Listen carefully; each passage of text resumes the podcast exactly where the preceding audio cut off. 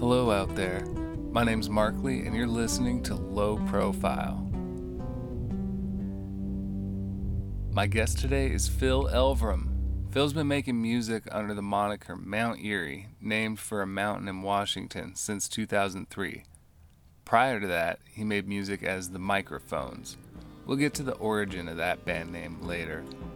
I first met Phil in the mid 2000s in his hometown, Anacortes, Washington, a small town where for years he helped organize What the Heck Fest, a music festival that drew acts and audience members from the world over. In the last 25 years, he's been taking his music all over this earth and has released and produced a ton of music and visual art. On his latest album, he goes back to being the microphones again.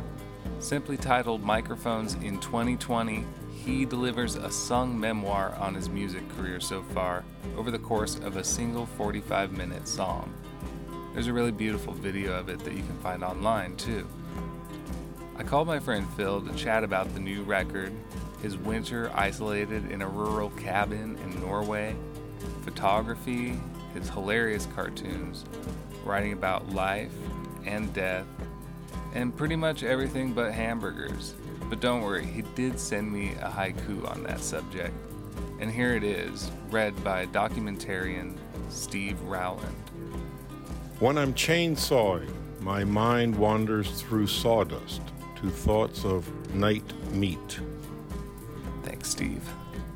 If you like this show and you want to help it keep growing, you can subscribe to the show wherever you get podcasts. Patreon.com slash low profile is a spot where you can throw us a few bucks. I've also been putting more stuff on Instagram at lowpropodcast.com for people who like to look at things. If you want a sticker or a button, just ask. Life hack the buttons work really well to connect a face mask behind a kid's head, and the stickers will fit right over your eyes if it's ever all too much for you to take in. And it lets people know that you love the show. Here's my conversation with the original lineup of the microphones. Well, Phil, thanks so much for uh, setting aside a little time to chat tonight. My pleasure. Um, and I'm assuming you're at home. Yeah. Yeah. What's it like up there right now? Well, I'm on Orcas, and uh, I just put my daughter to bed. I'm pretty sure she's asleep. And we went swimming in the lake today, and it was raining while we did that.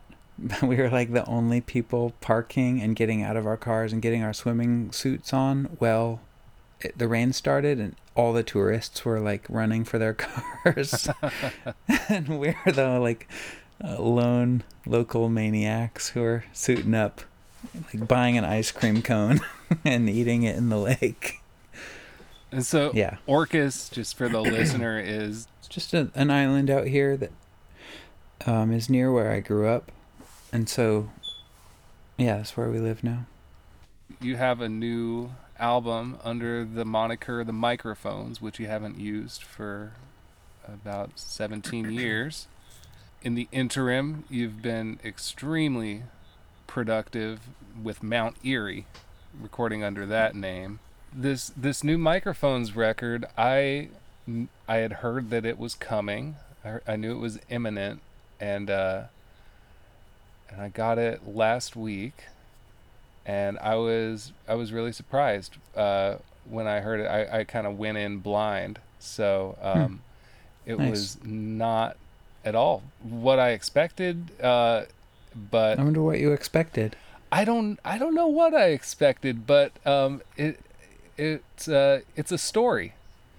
Yeah, yeah. It's more it's more of a podcast Very very good. or Yeah. an audio book or something. Yeah, it's not. Yeah, it's kind of its own thing. It kind of like felt like an answer to fan letters, maybe, um, in some way. Yeah, maybe. And also listening to it, uh, I feel like a lot of the questions I've been bouncing around to ask you were directly addressed in the lyrics wherein I'm like, oh, Yeah, right. It's sort of like a audio press release also. yeah.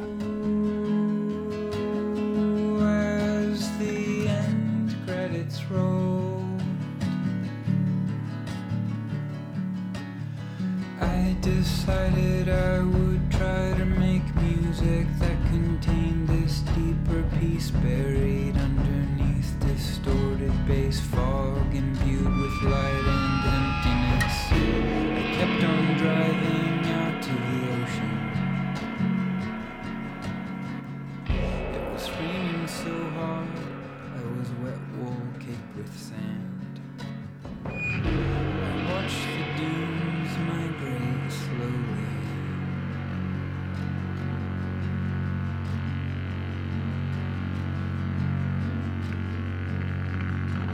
Well, yeah, I always, I mean, don't you feel like the one of the ideals of music is that it is self-evident or that it should the artwork should stand on its own? This one I just like went the extra mile to make it self-explanatory. Right? Yeah, that was some of the thinking that went into it. Uh, it, it couldn't be clearer. And so it's basically just a, a, yeah, a written account of the career of the microphones uh, into Mount Eerie. And then um, I got to admit, I chuckled uh, at one point. You um, sang a lyric about uh, fixation on the singer's face or on the band name Mhm. keeps us groveling and blind at the edge of a sea. Mm-hmm. And then shortly after this, uh, I chuckled when he said, "So what if I call this song Microphones in 2020?" Yeah, I tried to make it um, straight up autobiographical narrative, but also I tried to insert lots of reflection and poetry and ambiguity in there as well. It's there's a lot of um, breathing room and yeah, the, the the mystery that goes with artwork, I think, or that needs to. It's not pure uh, data. Sure. There, yeah, there's lots of exploration in there. Yeah, and a lot of uh, I don't I don't know. I really enjoyed uh, some of the musical references that you threw in. Um, Mm-hmm. like there's uh, the part where you mention seeing Stereolab in Bellingham, and then the soundtrack becomes sort of reminiscent of Stereolab, just this heavy throbbing, pounding drone.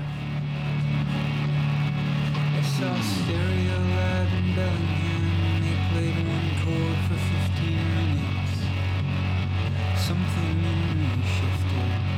brought back home belief I could create eternity. Leaning the guitar up on the end, taping down organ keys. Feeding back forever, distorted waves of symbols ocean slowly starting to try to move the words beyond mere melancholy into something I like that transition right there when it shifts into that organ distorted bass part. Yeah, musically, I like that moment. For a long time, I've wanted to make a really long song, and this idea of a certain chord progression or like a certain riff or whatever that has the magic to it where you don't notice that time is passing and it, could just go and go and you don't know you're like oh that song's 15 minutes long whoa weird there are a few songs like that and i always wanted to write one. And it was after just playing these chords together i realized hey this could be my one of those. This could be my hypnotic riff. And then i pushed it. I pushed it to the extreme to see how long I could go with it. And you've done you've done long songs for sure in in the past. Uh, you know, That's true. all, all sorts of lengths, but you you definitely like you know exceeded 10, 15 minutes. Um, Yeah, that's true. but where But with like different sections, those are all almost like miniature operas or something. Like they sort of they're not the same thing all the way through. With this one, I wanted to, it to be yeah that hypnotic um, common thread all the way through. uh, was the glow part one? Was that your first uh, lengthy composition? Yeah, I think so. Yeah. Yeah, yeah. When I was a teenager, there was a song on one of my tapes that was maybe like seven minutes long or eight minutes long. But, and it sort of had this like three or four minute long um, synthesizer intro.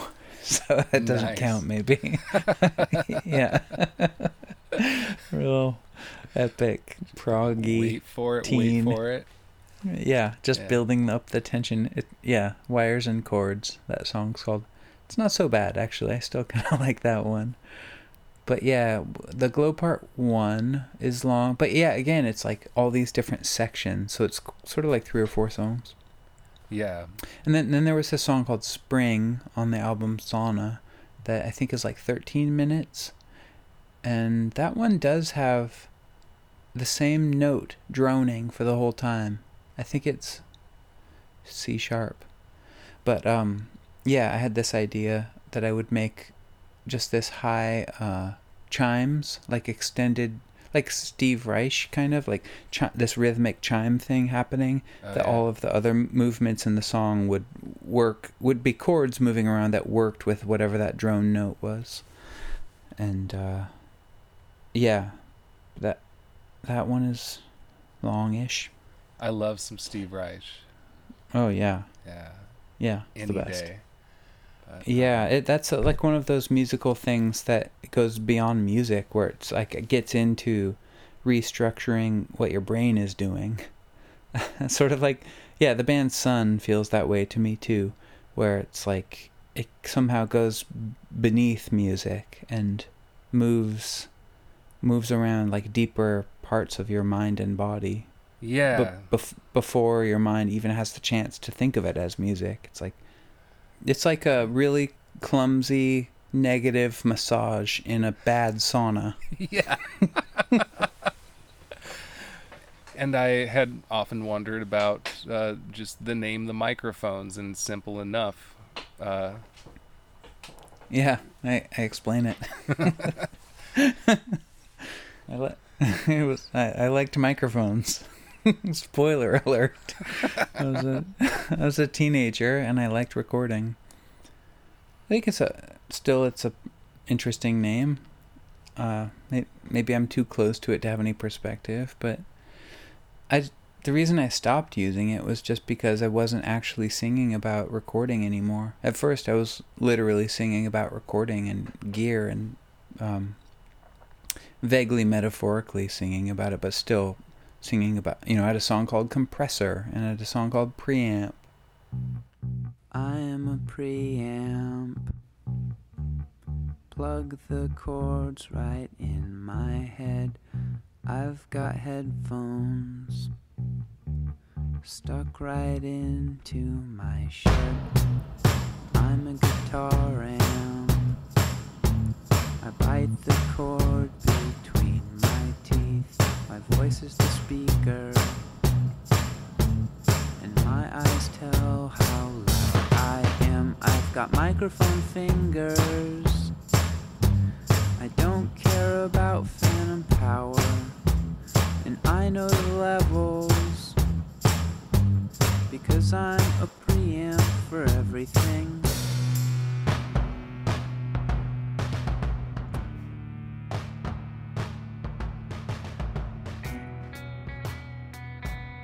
Um, my writing had moved away from that, so it had moved more towards something that would could be described as Mount Eerie. Plus, yeah, for many other reasons, I changed the name of it. But really, the the name, who cares? I mean, it's it's just the package that all of these other di- ideas arrive in, and I I care way more about those other ideas rather than the packaging. If that makes sense. sure. Yeah. I mean, if, if anything, it's just a, an easy way to look up your music. Or exactly, it's like a categorization tool. Same with genre distinctions and all of that. It all is sort of an outgrowth of the commodification of music and um, how it has to. It's like an art form that has to conform a little bit to capitalism or to yeah to commerce, so people can feed themselves. So I've I've seen Mount Eerie performances. I don't I don't even know how many. Um, but yeah, you know I never know what I'm gonna get um, unless someone tells me what you did last night in the previous town. Um, I like to make the tours be sort of whole different productions, whole different worlds. I've never really wanted to have a static band. yeah, I I think the first first Mount Eerie lineup I ever saw was with uh, was uh, Jason Anderson and uh, I believe a Norwegian drummer. Yeah, Kjetil. Kjetil Jensen.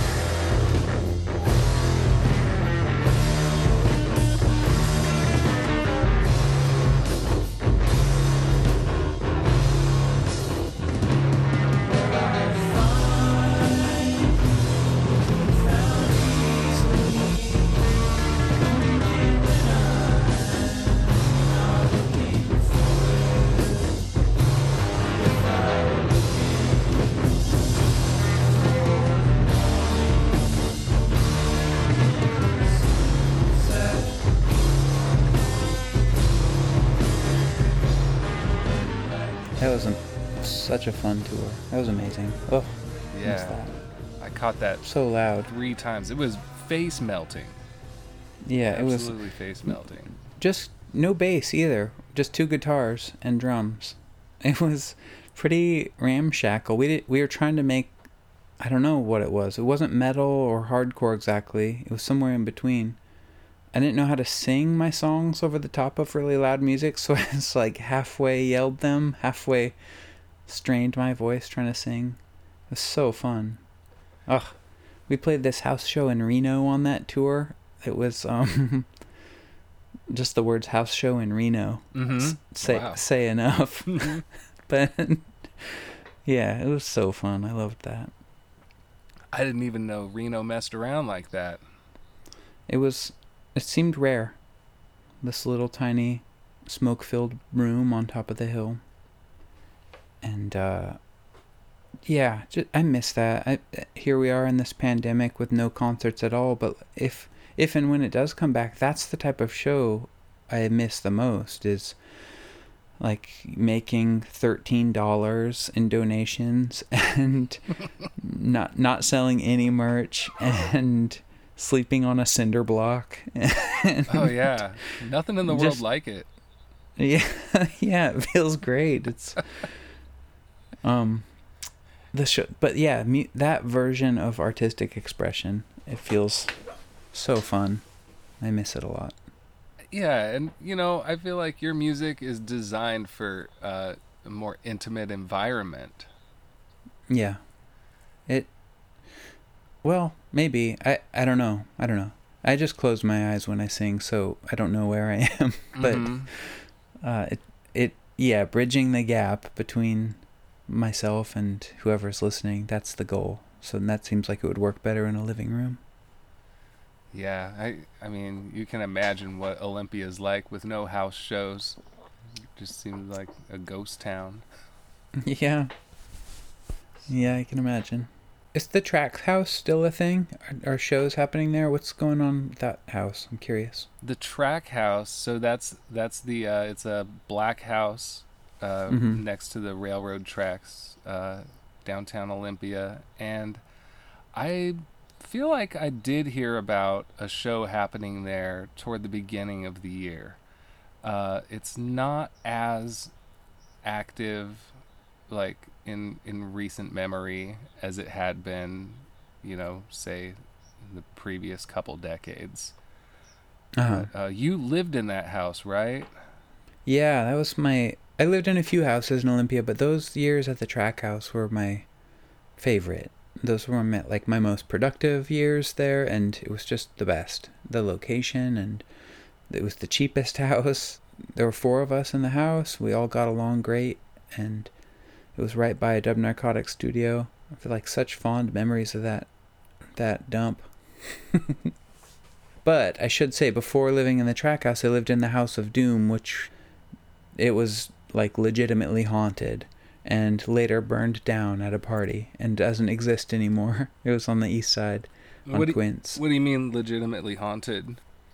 I didn't experience ghost stuff, but like so many people, probably like five different people told me very plausible, really truly scary encounter stories with with like sleeping in their bed in the house and then like a barrel full of rats dumps out on them and they like scramble and and then they wake up and there are no rats or and you're just like or hear hearing and seeing presences and then like digging a hole in the yard and finding this um, canister of putrid black liquid. That's Ooh. another story I remember. Wow. Plus, the vermin at that house was so extreme. The um the r- rats in the kitchen and the raccoon raccoons in the kitchen, like inside. Wow. It was Sounds like intense. some fun roommates. It was somehow, yeah. I lived there in 1999. I recorded um, "Don't Wake Me Up," my first album there.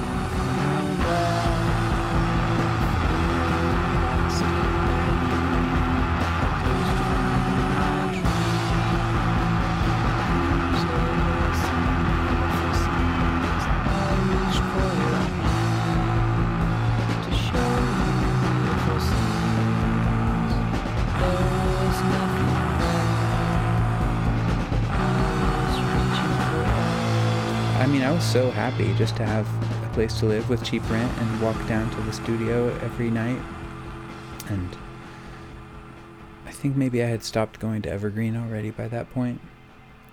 Did you move to Olympia to go to Evergreen? uh, halfway. I mean, I, I knew also that I wanted to just do music, but the momentum of my life, like my fam, my grandparents were definitely like, we have got this college funds for you. We're we're public educators for our careers, our whole lives. We all go to college. Go to college here, and so yeah, Evergreen was like my excuse to go to Olympia.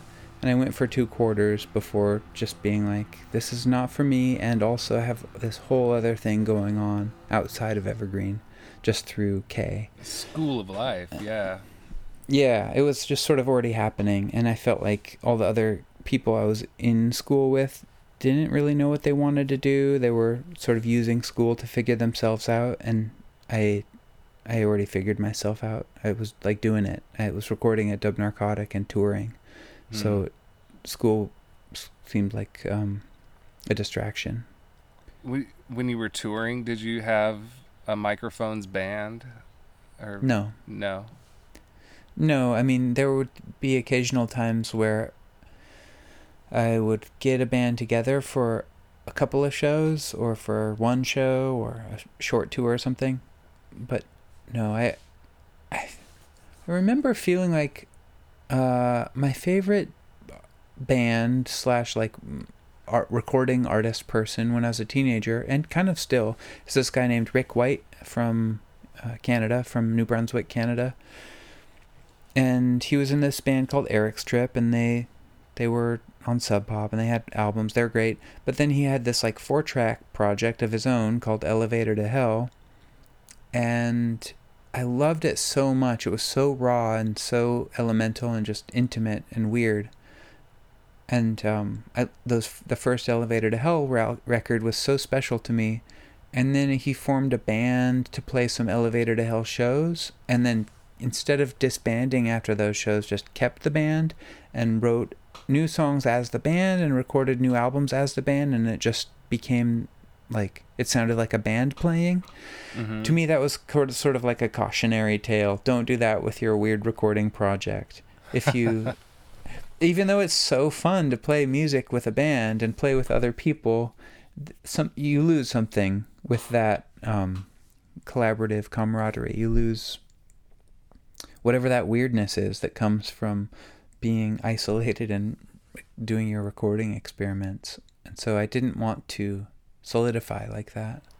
Yeah, it's like when when you're one person working with say a 4 track or an 8 track, it's almost like you can focus on like four or eight different parts of your own personality or you know various personalities that you have Mhm. and um, you know make make a band out of all the different parts of your brain yeah. and Well, and also, it's going to be off. It's going to not sound like the chemistry of a band playing. It's going to be a little, like, incorrect and weird. But it, to me, that's so interesting. The way, that's what um, home recording can do, is that the way that it's off. And that just can't be replicated by the chemistry of people playing music with each other, which is also cool, but it's its own separate thing. And there's plenty of it in the world. yeah When I looked out across the freeway at the people flying by, I turned my head, I closed my eyes, I felt my size. I recalled my fire and my lack of dawn, my one sided warmth. I just wanted more. But I'm small, I'm not afraid at all. I'm small. I'm small. We're all. yeah no, you you you referenced eric's trip and elevator to hell in Mhm. microphones in 2020 and i i actually i'm not familiar i i've heard of eric's trip uh but you you also mentioned lou barlow and he's one of the Mhm. first artists that i heard like that just was like oh you can this is allowed great yeah, exactly. right. Yeah, that's what Eric's Trip did for me, and I think Eric's Trip was definitely inspired by Lou Barlow as well. I think a lot of people were. I think he was pretty elemental and and like life changing for a lot of people all over the world who discovered that it was like a permission slip for home recording. Lou Barlow, and then also for me, Karl Blau was somebody that I heard that was just like, "What? You're allowed to, that counts as music? You're allowed to just do that? wow, okay, and amazing." and he was your neighbor right He lived like across the water from Anacortes. He lived on Samish Island, and he was in this band called Captain Fathom, which was in my sphere of my bands, my like teenage band that I was the drummer in. Would sometimes play shows, Grange Hall shows with Captain Fathom. We were sort of doing different things. They were like hippie jam rock, and we were I don't even know what very bad uh, goth punk uh-huh songs about food. and um, doesn't get much more goth than that yeah, our hit was Jello, but um, oh roll roll clip yeah, you'll never find it. It's successfully erased. i know people Um, yeah, but yeah, he- hearing Karl's four track stuff was truly life changing. Or even knowing that, like, I didn't even know what four track stuff was until Karl walked into the business when I was working there as a teenager. And just, yeah, oof. He's good. Uh, you know, the first microphone song I ever heard was given to me on a mixtape back in, uh, well, yeah, probably 2000, 2001. And the song was called Karl Blau. And hmm little did I know that that name, which I thought was just a song title, would, uh, you know, become a dear friend. He's actually going to be on the episode following this one, so there will be a little bit cool. of continuity there. Great. Well, this is a little bump. Yeah. Like, rate, review, subscribe, comment.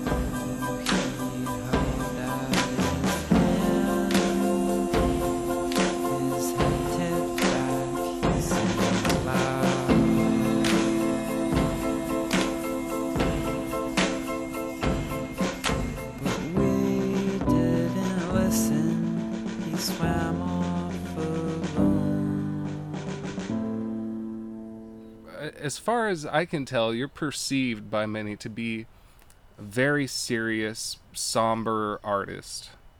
Most of your Hmm. art comes across that way, like in your photography. Your lyrics are very deep and introspective, and you you have the most ridiculous, wacky comics that you've drawn. that um, Mhm. some of my favorite some of my favorite comics I've seen. Crude, uh, unruly. It's called Fancy People Adventures. Is that still something people can find? The website is down, It's and I haven't down? had. Yeah, Oh The- man. Well, there's there's Yeah, this it's a- great comic where uh, there's a there's a big party going on, and this guy walks in, and uh, he's he's saying, "Party, yeah, woo! Hey, who wants to listen to my four track stuff?" yep, that's real. That's yeah. that's a, that's a real person. A real person would do that. Have you ever been that guy? No, no. I've always been like, please, nobody listen to my four track stuff, or I'll like leave it. I'll le- I'll like anonymously leave it on a park bench. But that comic, I wish I was more. I was. I wish I was still doing them. The most productive times of making that comic were when I lived at the track house, actually, and I lived with my great friend Jason Wall. He was like a mathematics student at Evergreen, and he just would say say amazing things, like hilarious, weird, non sequitur things. He was like a form of Tourette's or something. He would just blast out these amazing one liners with without even like anyone listening. He would just be in his room shouting things. Just an a crazy genius weirdo. And the comic grew out of me just writing them down and say and just documenting them and like making them come out of a the mouth of a crazy looking character or being on a family trip with my little brother and trying to document the jokes between us but yeah thanks for the compliments about those. I i do like them still. I want to both resume drawing comics and also make some kind of book of the old ones and fix the website. Yeah, you got to get that website fixed.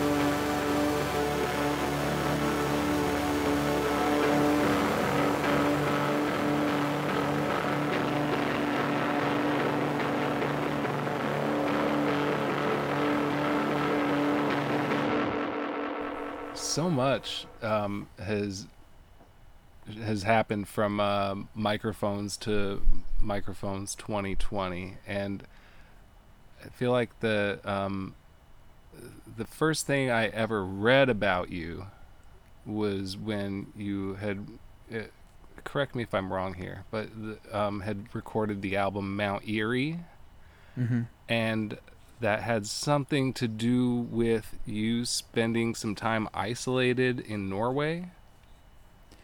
It was around the same time, yeah, but uh, I actually recorded it in Olympia during my last last year in Olympia, living at the track house, and finished it up, and then moved out of the track house, moved into the back of my '79 Toyota pickup, and just went on tour forever, which ended up in northern Norway.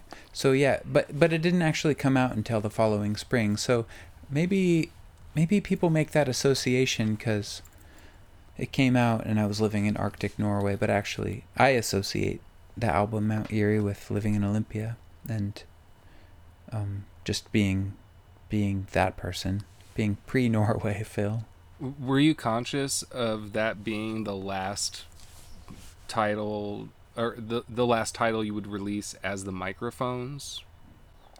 Barely. I was like halfway conscious because I knew uh, that I really felt like there was a lot of uh, potency or something, a lot of a lot of meat on the name Mount Eerie that I didn't quite feel like I got to the bottom of it with that album. And so I knew I wanted to explore that idea some more. And also, I knew that the name the microphones felt kind of irrelevant. And so, and then I went to Norway and had this sort of like transformative um, winter where it felt like one part of my life was distinct from another part of my life. So it seemed like a good time to just be kind of reborn, draw a line and say, this is before, this is after. What happened when you were there? Yeah. Well, I lived in a cabin by myself uh, in in the winter and through the the whole winter in the Arctic, so like above the Arctic Circle in Norway, uh, where it the sun didn't come up for a long time, and I just I didn't have electricity or running water, and I just gathered like firewood and melted ice and snow t- for drinking water and survived the winter and read books by candlelight and it was awesome but also it was like I just went crazy in a really good way. I talked to myself constantly. I um, contemplated everything, like maybe too much, and reoriented my my sense of like what matters or I don't know. Yeah, I, I maybe had some like unresolved struggles, interpersonal struggles that I had brought there with me, and I just dealt with them one on one. It sounds really romantic and like masculine, but uh, I realized in hindsight that it was like a coming of age sort of ritual that exists in traditional cultures all over the world. I was sort of doing a homemade version of it for myself because we don't have that in our culture. So um, that's what happened is I sort of became an adult. But yeah, and then I came back from that and was like, "Hello everyone, I'm I'm Mount Eerie. I'm here. Got these other songs, and I'm happy to be in the world again. And it felt like, yeah, like I had done a very good bath or a shower, but on my brain. mm-hmm. and yeah, it felt great. And I felt like, ah, oh, I should do this every winter.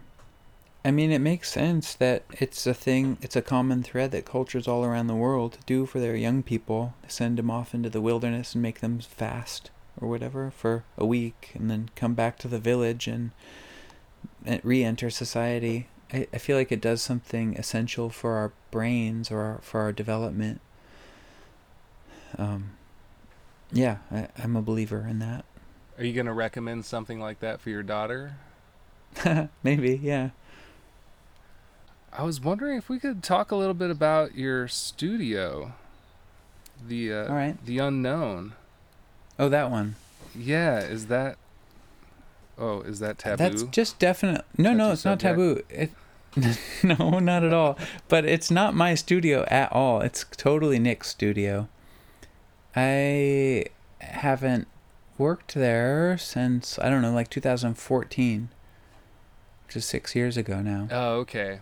That makes sense. Yeah, That's the last time I was there. You still own that giant gong? Yeah, I do have my gong. It's here. It's like deep in the forest here on Orcas. you keep it outdoors? I gonna, I, it is currently outdoors. Yeah, I'm gonna hang it from a really high tree. I think oh as a like a wind chime, like a bass wind chime. Something about a gong always impresses me. it's pretty elemental. I remember when Lake was recording at the Unknown when you were still working there, um, and I we we were recording this like you know like some kind of upbeat pop number, and I was like, you know what this track needs is some gong, thinking that that was just totally a like a forbidden thing, and you were like, great, yeah, let's get it set up, and I was like, oh. Yeah, it's not exactly upbeat. It's kind of pretty um, metal tone. It was an investment.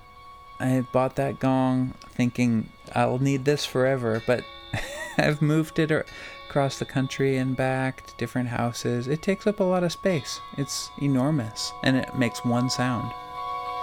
but Yeah. it's cool. It's the one really good sound that it makes.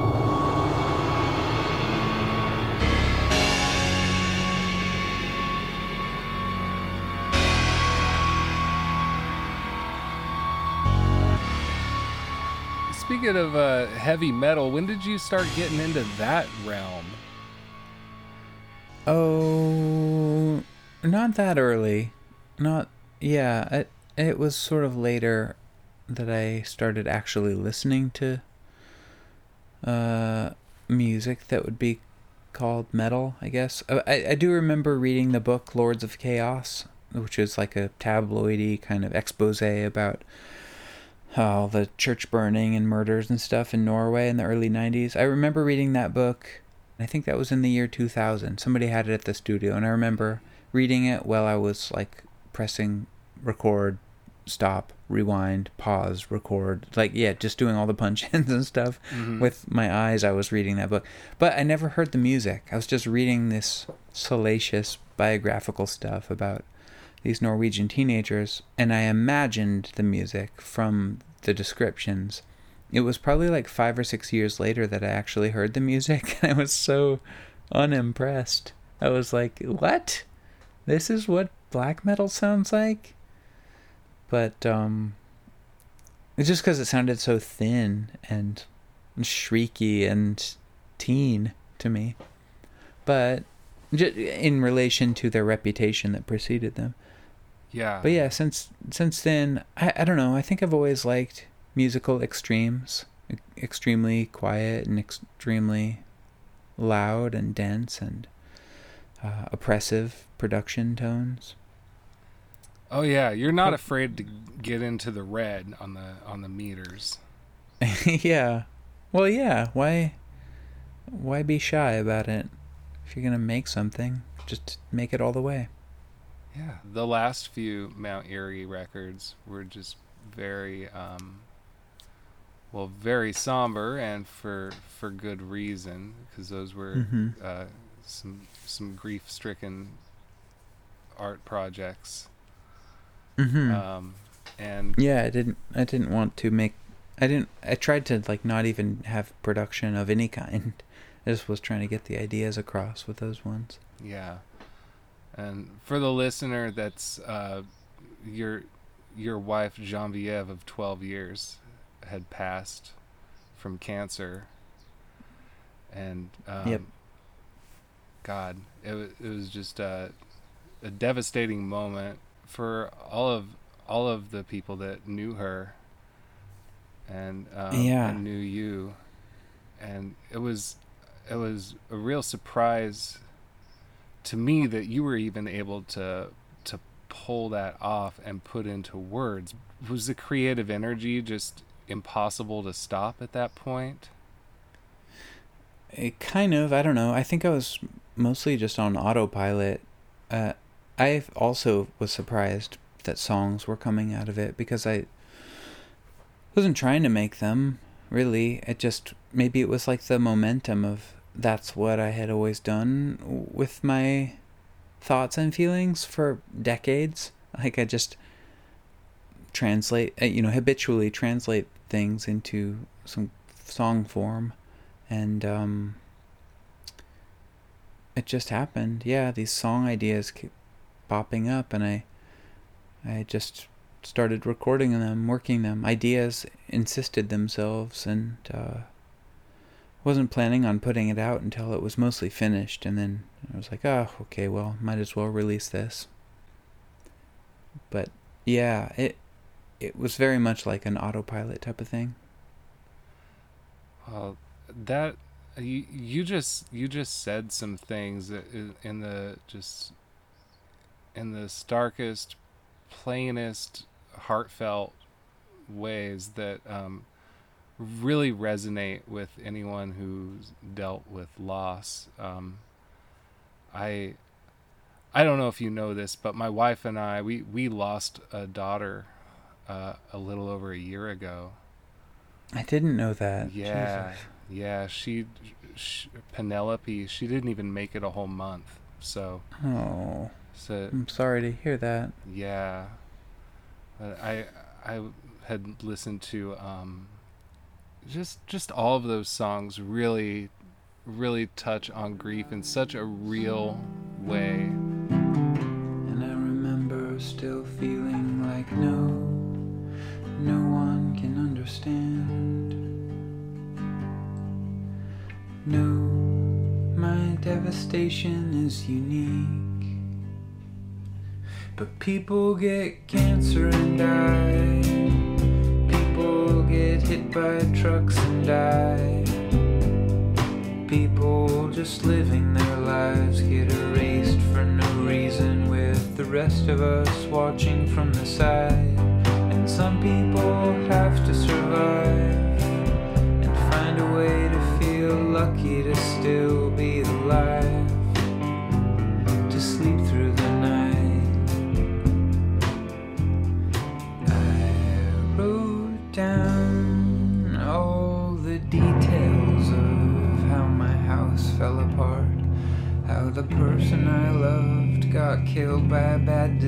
out of nowhere for no reason, and me living in the blast zone with our daughter and etc. I made these songs, and then the next thing I knew, I was standing in the dirt under the desert sky at night outside Phoenix at a music festival that had paid to fly me in to play these death songs to a bunch of young people on drugs It seems like you had shied away from the like straight up autobiographical experiential lyrics at, at least like in such a literal sense um, with with a lot of the Mount Eerie material before that. Yeah, it's true. The one before that was sauna, and it was pretty. Um, in in some ways, it was kind of out there in terms of I was trying to talk about some really heady theoretical stuff. I was trying to make an album about lots of like Zen Buddhist Zen Buddhism ideas, mm-hmm. which is kind of tricky to translate into experimental music. But yeah. yeah. Oh, sauna's sauna's beautiful too. Thank you. Great title for the soundscape you've got there. Thanks. Yeah, I wanted, especially the song sauna. I was trying to make it a song that felt like being in a sauna.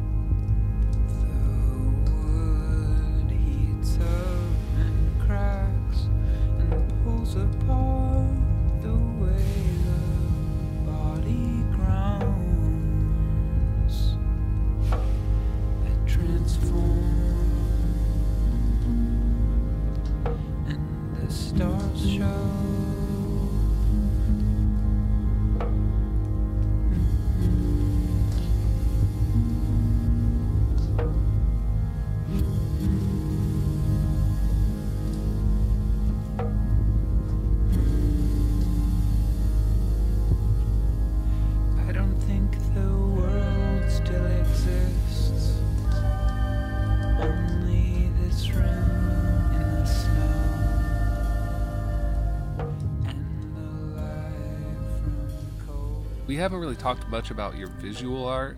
I don't think I realized to what extent uh, a shutterbug you are until watching the microphones in 2020 lyric video, which, my God, which seems like such a, a very meticulously choreographed feat. You, you're just l- slapping down a new photograph basically on the one of every beat for the most part the whole song Yeah. through and there's just all these moments where it's just so intentional which photograph comes down and Yeah, and true. how it comes down um i mean it is something like over 800 photographs spanning 25 years or um, There's 796. there's I actually 700 looked. Oh wow Yeah, I think I looked it up today because I'm working on a. I, I think I want to try and make a book of it, like a very. Yeah, like a th- somehow make a book that has all of them in there. I like, I like them all. I feel like it would be nicer as a book than as a YouTube video. What was your process going into that that video shoot? It looked like it was in one take. Well, my camera only sh- the video capacity is only 10 minutes, so I had to do it in lots of takes. But um I tried to simulate it in one take and I did the whole thing probably 5 times through with different lighting angles, trying to figure out the right to minimize the glare and according to the weather coming like the sunlight coming in the window at the right angle, the right Mhm. time of day. But yeah, there was a lot most of the work was in the sequencing and organizing my photos and syncing them up. And i had this complicated system of uh, like the grid of the songs knowing which which uh, beat every word falls on. And yeah it, it was meticulous. I went through for probably three weeks i was going through the photos and shuffling them around trying to sync up each photo to each line. It was a lot So, did you keep a camera handy through most of your, at least your adult life? Yeah, I did. I always had my camera. My I always yeah, my first job when I was a teenager was working at the in the dark room at the business, which is a record store now, but it used to also be a camera store and like a family photo processing place. And so I worked in the dark room as a teenager and got their weird old cameras and always had a camera with me and I would use the expired film from the business and yeah, well, just tons of pictures. What are you working on now? And, or what do you anticipate next? Is there going to be more microphones? Will there be more Mount Eerie in the future? I don't know what I'm working on next. I, uh, well, I, I am working on lots of stuff right now. I'm working on lots of book projects, not just my own. I'm working on a book with Brett about Harry Smith. Um, that'll come out this year, pretty soon. Oh. Harry Smith. Wow. Do you know who he is? Yeah. Oh, cool. He's come up on the program before. it's a cool it's a wonderful book so um harry smith book a, a book of genevieve's art uh and it, i do want to work on more music but i feel like i can just let that chill for a little bit Okay, well, Phil, lots of love. And keep up the great work. uh thanks thanks for having me on your podcast Yeah. Take care. Thank, thank you. All right. Bye, Phil. okay signing off bye